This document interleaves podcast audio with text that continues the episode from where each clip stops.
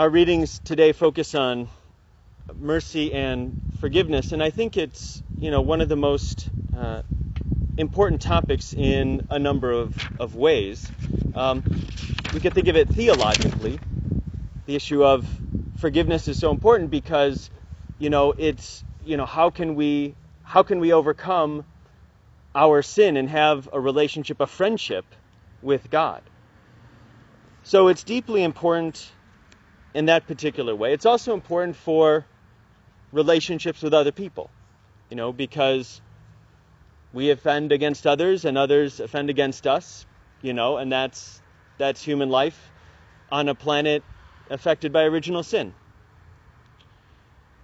And in a third way, I think it's really important just in the interior life for ourselves. Apart from what it does from our relationships with others, it's the importance of the act of forgiveness in our own in our own hearts.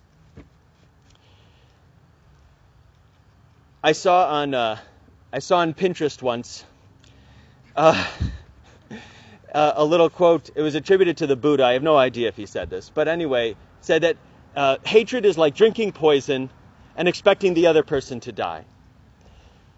And I thought there was uh, sort of a great summary in a way. But it, it affects it affects uh, uh, just sort of this broad range of, of things. So I want to I want to talk about mercy and, and forgiveness in, in a couple of couple of ways.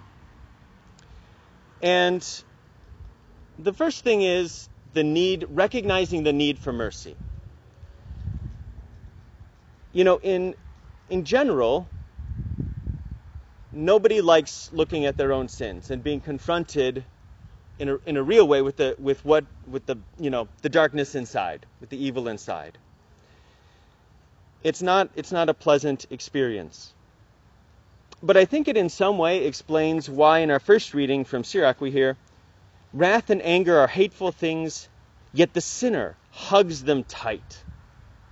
Sinner hugs hatred and anger tight.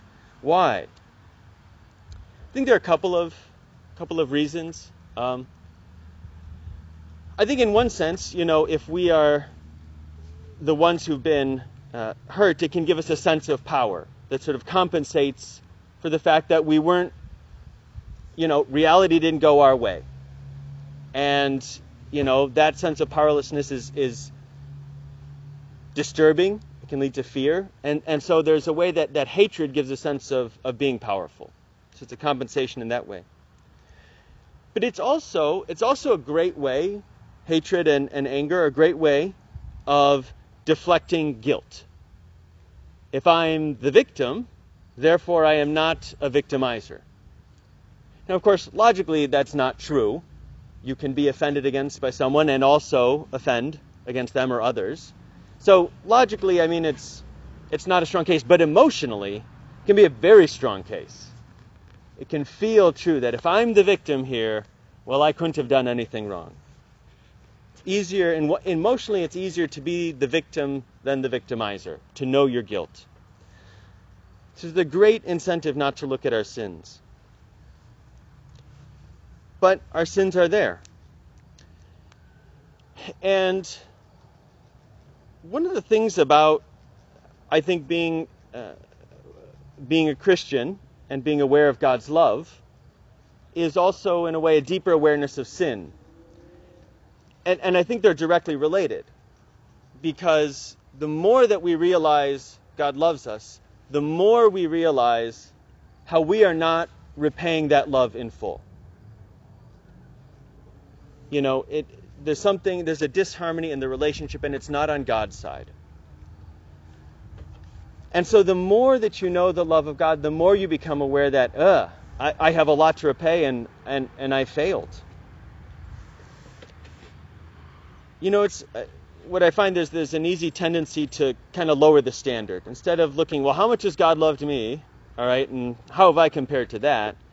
Much easier to think, well, I'm not Hitler, so I must be doing okay. You know? Could be worse. Could be worse. I could be so and so or such and such, you know? But I think there's a, there's a great quote by the, the Lutheran pastor Dietrich Bonhoeffer, who uh, died because of, of his defiance of Hitler. And in his commentary on the Psalms, he said, On the cross, Jesus puts to death the idea that our sins don't matter. If it took the death of the Son of God to fix it, it has to be a big deal. And I think it's so crucial to, to own our sins. You know, I remember when I was teaching high school, I had this student, we'll call him Fred. And Fred was kind of a goof. Um, and Fred liked to play games on his iPad in the middle of class. And Fred was not good at hiding this. So Fred got a lot of detentions from me. Um, and you know, it seemed like the first few times, invariably, Fred would come up after class. Oh, Father, you can't do this. Blah blah blah. I, I got this practice today. Oh, I didn't. I wasn't really doing. It was just for a second. Uh, my friend sent me a text. Blah. You know, it's never his fault. And after a couple of times in this, he came up to class. And I just kind of grabbed him by the shoulders and like, Fred, Fred, listen to me. I am honestly worried about you. I don't care that you're really looking at stuff in class. You know, whatever. That doesn't really bother me. But I'm really worried about you. You've got to take responsibility for your sins. You've got to own it. You know? And, and it scares me that you're not. And I think he actually took that to heart because the next time that he goofed off in class and I gave him a detention, he came up after class and he said, Father, I'm not going to ask you to not give me a detention. I, I'm not going to make an excuse. He said, I just, I just wanted to say I'm sorry. And I was so moved. I don't think I gave him a detention that time. Uh, I was I was just so thrilled that that he owned it, you know, and and and just took responsibility for that. Um, even that was enough to move my cold heart. But we need forgiveness. We need forgiveness. I want to take a, a, minute here to say what forgiveness is not, because I think it's a very, uh, this is something I deal with all the time, especially in confession, that, that there's uh, confusing ideas out there about what forgiveness uh, is. Forgiveness is not, you know, when Jesus says you have to forgive your brother from the heart, he's not saying that you, you know, you have to say, oh, it was no big deal.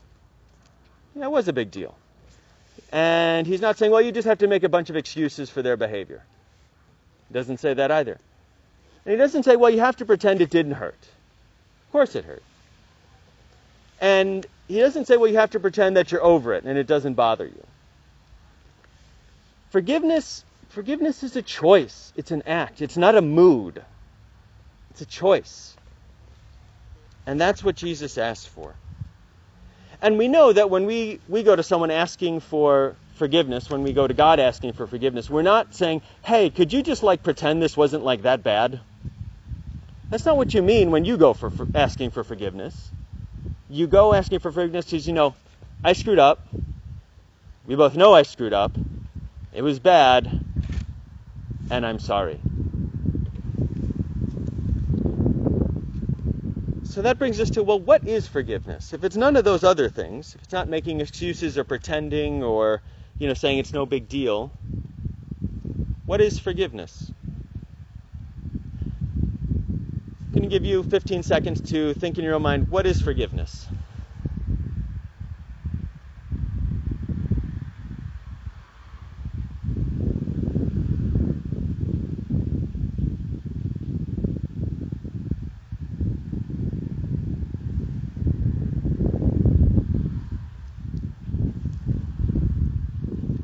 So, forgiveness in a theological sense is loving someone and desiring for the best for them, even when they have forfeited the right to your love because of their sins. The Cliff Notes version is giving someone the love that they need, but they don't deserve. That's, that's what forgiveness means. I'm going to continue to love someone, to want the best for them, even if they've hurt me. Now, I should say it's not the same as, as reconciliation because you can't reconcile with someone who's hurt you if, if they're not asking for forgiveness. Forgiveness is just about what you're, what you're doing to them. Reconciliation is when the other person is in on it as well. That is really what forgiveness is about. That when you look at someone, what you see is not the sin defining them and defining your reaction to them. And that's why when we talk about God forgiving, it's that He chooses to love us, chooses to give His goodness to us, His life to us, even though He knows we don't deserve it. Now, this brings us to the, I think, the central question of the gospel today. Why do we need to give mercy in order to get it? This appears all over in the scriptures in the Our Father. Forgive us our trespasses as we forgive others. So, why do we need to give it in order to get it?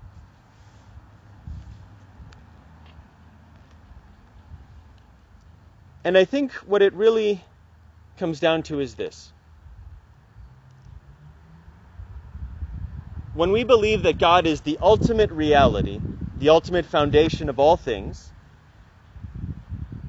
and when we believe that we've sinned against Him, we forfeited our, our right to His love, tossed it aside. And when we believe that reality, God, has responded by choosing to love us anyway, just because we asked for it, then we can no longer believe that the only thing that exists at the foundation of reality is justice. That there's something about God which is unfairly generous. That that's that's the, at the at the foundation of all things because it's it's about who God is and, and how it relates to us. He's unfairly generous. And so if we believe that, if we really believe that, that has to if that's our view of God, it also has to change our view then of human relations. And that means we must be unfairly generous to others and to give them the things that they don't deserve. And when we refuse to do that, when we think, oh, yes, God is very generous and forgiving, but I'm not going to forgive because I don't have to because that's, that's not right. Do we really believe that God, that God is generous? Or do we believe that when we go and ask God for forgiveness, that God is simply being just, that He's simply giving us what we deserve? And if we believe that, then we actually don't really have the humility to accept God's forgiveness at all. And so I think that's that's as I've been reflecting part of the reason, I'm sure there are many reasons, but I, I think that's one of the key reasons why we must forgive that we might be forgiven. That we recognize that that's how reality ultimately works. And by ultimately reality, we mean God. He who is. And it seems, in a sense, sort of wrong or odd. But as the great British writer G.K. Chesterton said, to love, in the supernatural sense, to love means loving the unlovable. And to forgive means pardoning the unpardonable. Loving the unlovable, pardoning the unpardonable. And things are unlovable and unpardonable in a world where there's only justice and there's no mercy, where there's no, no unfair generosity on God's part. And that's not, that's not the world that Chesterton believed in. And so when, when someone asked him, Why are you becoming Catholic? he said, Because I want my sins forgiven. Because I want my sins forgiven. And this has this has you know real consequences. The choice not to receive forgiveness. And there's an old principle, nemo dat quod non habet, in Latin, which means nobody gives what he does not have. So if you're not getting mercy, you're probably not going to be giving it. And I think of a young man I know who approached me once and, and he told me, um, you know, that he had been he'd been offered an opportunity for confession, and, and, and he would go regularly to confession, but he'd been offered an opportunity for confession, and he knew he needed to go, and he didn't go. And he he told me that after that he started he, he noticed something so this is what he brought to me, and I, I, got the confession story later. And he said, you know, Father, I'm having this thing, you know. He's like, sometimes I'll, I'll joke around with my friends, you know, oh, yeah, we should kill so and so. Yeah, what a jerk, blah, blah, blah. And he's like, normally we don't, we don't mean it. We're just totally joking. There's no intent whatsoever. But he said, recently, I've been really thinking about it. and I'm noting this, not, noticing this inside of me, like, and it's kind of scary. And so I asked him, you know, about confession, and this is when I found out he wasn't he wasn't going. And I said, dude, you can't give what you don't have. And if you're not receiving Jesus' mercy, you're not going to be able to forgive it. He said, What should I do? I said, Go to confession. it's kind of obvious. Go to confession. If you're having trouble giving mercy to others, go get some yourself.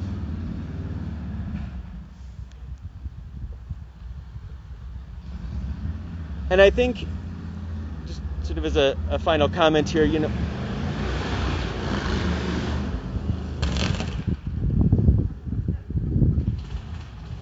Blessed are the merciful. That's fine. I think last week or two weeks ago, I, I, I mentioned um, uh, cancel culture. And I just think, you know, we, we can talk about forgiveness and, and receiving forgiveness and giving it on an individual level, but it also has real societal implications. When there are not enough people in society who know about God's love, you get people who can't can't face their own sins. When they can't do that, they can't they can't forgive the sins of others. Because they can't recognize in some way that you, who did this terrible thing, are like me. You can't have that recognition. You just you can't get there when, when you when you think there's no remedy for it. And so the things that we talk about today, you know, we're talking about personal morality, but but personal morality has societal effects receiving God's love or not receiving God's love ripples out into society. And that's why I think it's so important for, for Christians to bring that good news to people again. The news of God becoming man, of God forgiving sins. Need, we need to hear this again. So I'll leave you with one of the great verses from the Gospel of John. For God so loved the world that he gave his only begotten Son, that whoever so believed in him might not perish, but might have everlasting life.